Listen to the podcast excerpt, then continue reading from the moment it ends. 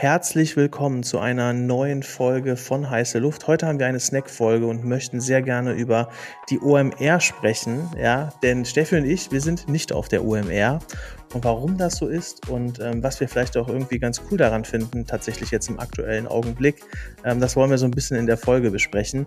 Ich fange einfach mal kurz an. Warum, warum bin ich nicht auf die OMR gegangen? Und ich spiele das total transparent, habe das auch eigentlich jedem ähm, Geschäftspartner ähm, oder bekannten Freund, wie auch immer, ähm, erzählt und deshalb kann ich damit auch ganz offen umgehen. Viele Leute, die mich kennen, wissen das auch, dass ich äh, ja eine Mutter habe, die im Alltag ein bisschen Unterstützung braucht ähm, und ich halt dafür wie soll ich sagen, es, ja, ich kann es halt nicht riskieren, zum einen äh, irgendwie Corona zu bekommen und dann in Quarantäne zu gehen, weil es halt stark den Alltag meiner Mutter crashen würde. Ähm, das war eigentlich so ein bisschen der, der Kerngrund. Einerseits, dass ich meiner Mutter helfen muss, ähm, aber auch so dieses Thema Corona, so dass ich dann für mich jetzt privat entschieden hatte, ähm, ja, nicht zu OMR zu gehen. Und ähm, Steffi, erzähl doch mal, warum warst du nicht bei der OMR? Ja, also ich glaube, manche Gründe ähm, sind durchaus identisch. Also ich, auch ich bin aus privaten Gründen unter anderem nicht gefahren.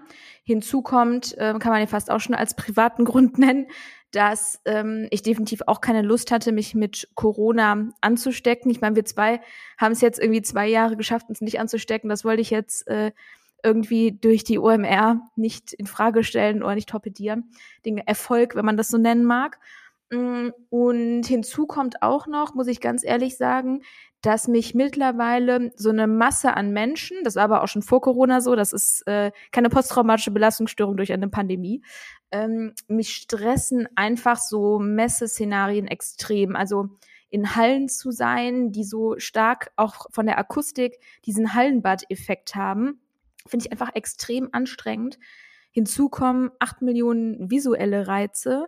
Dann so, ob man jetzt will oder nicht, aber man hat, macht ja trotzdem Smalltalk und das ist halt so in Gänze, finde ich einfach extrem anstrengend. Vielleicht geht's aber auch nur mir so.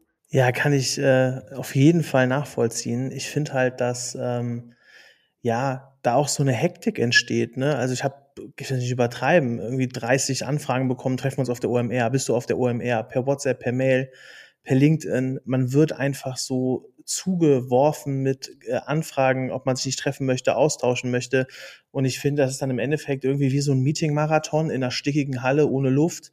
Ähm, jetzt haben wir, wir sitzen ja jetzt äh, heute Mittwoch hier irgendwie ist in der Köln-Bonner Region irgendwie 32 Grad so. Wenn ich dann durch Messehallen gehe, von Termin zu Termin mich hetze, ähm, jetzt losgelöst von Corona und der Anzahl an Menschen, ist irgendwie auch nicht so den Spirit, den ich, ähm, den ich so feiere. Und was man dann halt auch hat, und ähm, da kann man, also gibt es so zwei Seiten, die, die man da betrachten muss, finde ich. Wenn man dann in diesem Meeting-Marathon ist, so du nimmst ja gar keine Impulse mit. Ne? Also du hast gar nicht die Chance, dir das Konferenzprogramm anzugucken. Du hast gar nicht die Chance, irgendwie auf Masterclasses zu gehen, weil du in diesem Hustle halt drin bist. Und dann kann man sich auch die Frage stellen, so lohnt sich das Konferenzprogramm eigentlich? Ja, also ist das etwas, wo man selber was mitnehmen würde? Und da muss ich für mich, ähm, Steffi, berichtige mich gerne oder gerne auch deine Sicht dazu. Ähm, also ich finde, das Programm, was ich jetzt gesehen habe, wären für mich nur Lanz und Brecht irgendwie spannend gewesen, weil ich die einfach die Persönlichkeiten feiere. Aber da ist jetzt nichts so, wo ich sagen würde, so, hey, wo ist das Neue, wo ist das, das, was ich heute noch nicht weiß? Wo ist der Impuls, der mich heute weiterbringt? So. Und deshalb, ähm, ja, vielleicht nochmal so eine Perspektive. Wie siehst du das, Steffi? Ja, äh, ich glaube, dass die OMR für jemanden, der noch nicht in Anführungszeichen so tief in der Branche ist, ähm, totalen Mehrwert darstellen kann, um einfach mal in diese Branche reinzukommen, um ein Gefühl dafür zu bekommen, worüber sprechen die eigentlich, wen gibt es auch als Akteur. Ähm, bin aber total bei dir, dass so, also ich jetzt nicht sagen würde, dass ich da wahnsinnig viel fachlich mitgenommen hätte. Also wenn man ähm, da noch irgendwas mitnehmen könnte, dann wären es ja definitiv die Masterclasses. Da gibt es vielleicht sogar noch den einen oder anderen interessanten Impuls. These weiß ich jetzt natürlich nicht.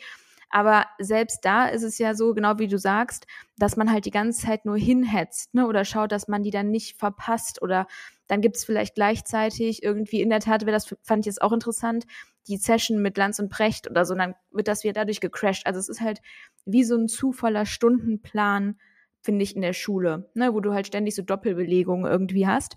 Und ähm, ja, das ähm, empfinde ich auch einfach als mega stressig. Und dann musste man, glaube ich, dieses Mal, wahrscheinlich hat die OMR auch mal gut überbucht, ja, äh, könnte man sich zumindest vorstellen, oder so sah es zumindest aus in der ein oder anderen Instagram-Story, die es ja durchaus gab, musste man irgendwie für irgendwas zu essen eine halbe Stunde anstehen, ja, um auf die Toilette zu gehen, eine halbe Stunde anstehen und Boah, also ich muss sagen, dass da hätte ich wirklich einfach gerade keine Lust drauf. Und wie gesagt, in Vorbereitung auf einen dreiwöchigen Aufenthalt im Ausland es recht nicht.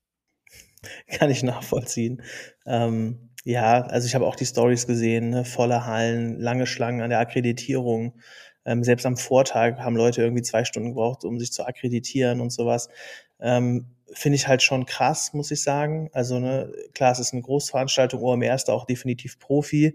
Ähm, klar muss man irgendwie auch mit den Ansturm rechnen, aber ich glaube, es hätte vielleicht einen Ticken, Ticken cooler laufen können für den einen oder anderen. Und deshalb stelle ich es mir auch ähm, sehr, sehr stressig vor ne? und irgendwie anstrengend. Ich weiß noch, ähm, als vor zwei Jahren das letzte Mal auf der OMR war, ähm, da war die UMR definitiv noch nicht so voll und so gut gebucht wie heute. Aber selbst damals war es stressig, teilweise auf guten Speeches einen Sitzplatz zu bekommen. Wie ist das denn denn heute so? Ne? Also deshalb stelle ich mir das irgendwie ganz äh, äh, stressig vor. Und äh, Steffi, wir hatten ja so ein bisschen Kontrastprogramm, kann man ja sagen. Ja, wir sitzen hier im Garten und äh, ziehen uns das, was dann wirklich für uns irgendwie ein cooler Impuls sein könnte, äh, in den Livestreams rein. Plus du bekommst halt noch irgendwie auf LinkedIn relativ viele Kernmessages, Twitter etc. Also ich würde sogar die These aufstellen, man kann Konferenz erleben, inklusive Impulse mitnehmen, ohne da zu sein heutzutage. Ich weiß nicht, wie du das siehst. Ja, hast schön zusammengefasst. Wir saßen im Garten, mit den, haben die Füße hochgelegt und haben den Livestream genossen. Ähm, de definitiv. Also ich glaube, auch wenn man das nochmal vielleicht was intensivieren würde, kann natürlich sein, dass das nicht die Strategie ist, um Gottes Willen. Aber dann hätte man mich auf jeden Fall, weil wie gesagt, ähm, jetzt hat jetzt auch nichts mit der OMR zu tun. Ist auch bei der Demexco schon so, nur hat das halt, dass die noch weniger Impulse irgendwie bereitgehalten hat. Und insofern, also ich bin, glaube ich, einfach nicht so der, der Messetyp. Deswegen fand ich es umso schöner, das Ganze aus dem Gartenmeer heraus anschauen zu können. Ja, die Frage, die man sich, glaube ich, dann einfach auch stellen muss, ist, ist so ein Format wie die OMR, also wie das Festival überhaupt noch zeitgemäß, ja?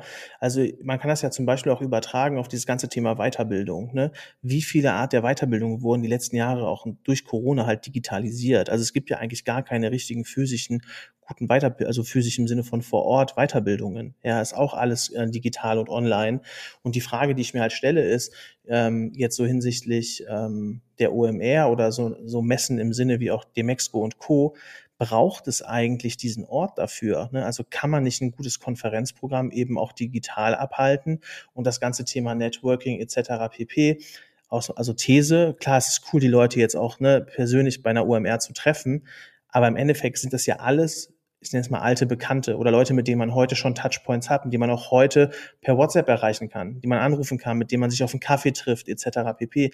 Deshalb kann man, glaube ich, schon die Frage stellen, ist so ein Format wie eine UMR oder wie eine Demexco eigentlich noch zeitgemäß? Ich meine, das nicht umsonst haben wir ja ähm, Heiße Luft gegründet, beziehungsweise haben wir ja da unterschiedliche Formate irgendwie auch ins Leben gerufen, die dem so ein bisschen entgegenstehen oder bei denen wir glauben, dass das eine Antwort darauf sein könnte. Ne? Also ich glaube zum Beispiel, dass so ein Marketing-Stammtisch oder jetzt auch natürlich die Retreats, die in deutlich kleinerer Runde sind, ähm, klar ermöglicht das nicht in der Quantität mit so vielen Leuten zu sprechen. Ich glaube halt, dass die Gespräche qualitativ viel wertvoller sind, als es bei der OMR überhaupt geht. Ne? Also es ist ja auch nicht der Ansatz der OMR, dass man da mit jedem 40 Minuten in die Bütt geht. Ähm, da geht's halt eher wirklich um die Quantität, was ja auch völlig okay ist. Aber ich glaube, dass es einfach nicht mehr so, keine Ahnung, vielleicht war das auch noch vor ein paar Jahren bei mir anders, aber das ist jetzt einfach nicht mehr so das, woraus ich aus viel mitnehme. Ne? Also es würde mich, glaube ich, primär einfach stressen. Ja, also ich bin letzten Jahre eigentlich immer zur OMR gegangen, weil die Party danach ganz gut war. So. nee, aber ich weiß, worauf du hinaus willst. Ne? Also ähm, ich glaube, dass man da schon auch äh, neue Formate da, da Platz haben ähm, und auch neue Formate sich finden würden. Trotz alledem haben wir auch, glaube ich, spreche für uns beide so eine gewisse FOMO, wenn man hier zu Hause sitzt, so, ne? Ähm, die vergeht dann aber relativ schnell, wenn man dann irgendwie die Streams sich anguckt und so. Also ich glaube schon, äh, äh, viele schreiben das ja auch gefühlt in jedem LinkedIn, das ist wie so eine Klassenfahrt und so. Klar ist das cool und auch in der aktuellen Zeit äh, bestimmt ähm, echt mal schön rauszukommen, so eine Messe zu haben. Ähm, ja, wie gesagt, ich glaube, für, für uns oder jetzt für mich kann ich da ja eher nur sprechen. Im Konkreten war es einfach für mich, wäre es nicht der richtige Schritt gewesen, jetzt auch dahin zu, dahin zu gehen, sagen wir es so. Ja, also kann ich nur so unterschreiben. Das heißt natürlich nicht, dass wir nicht trotzdem allen auch heute Abend nochmal viel Spaß bei der Party wünschen, um Gottes Willen. Ähm, natürlich sollt ihr da Party machen und feiern und vor allen Dingen Spaß haben. Und wir freuen uns auch auf die 800.000ste Posts, ja, bei LinkedIn und bei Instagram und werden sie uns natürlich auch anschauen. Aber ähm, den, du hast ja gerade eben FOMO angesprochen.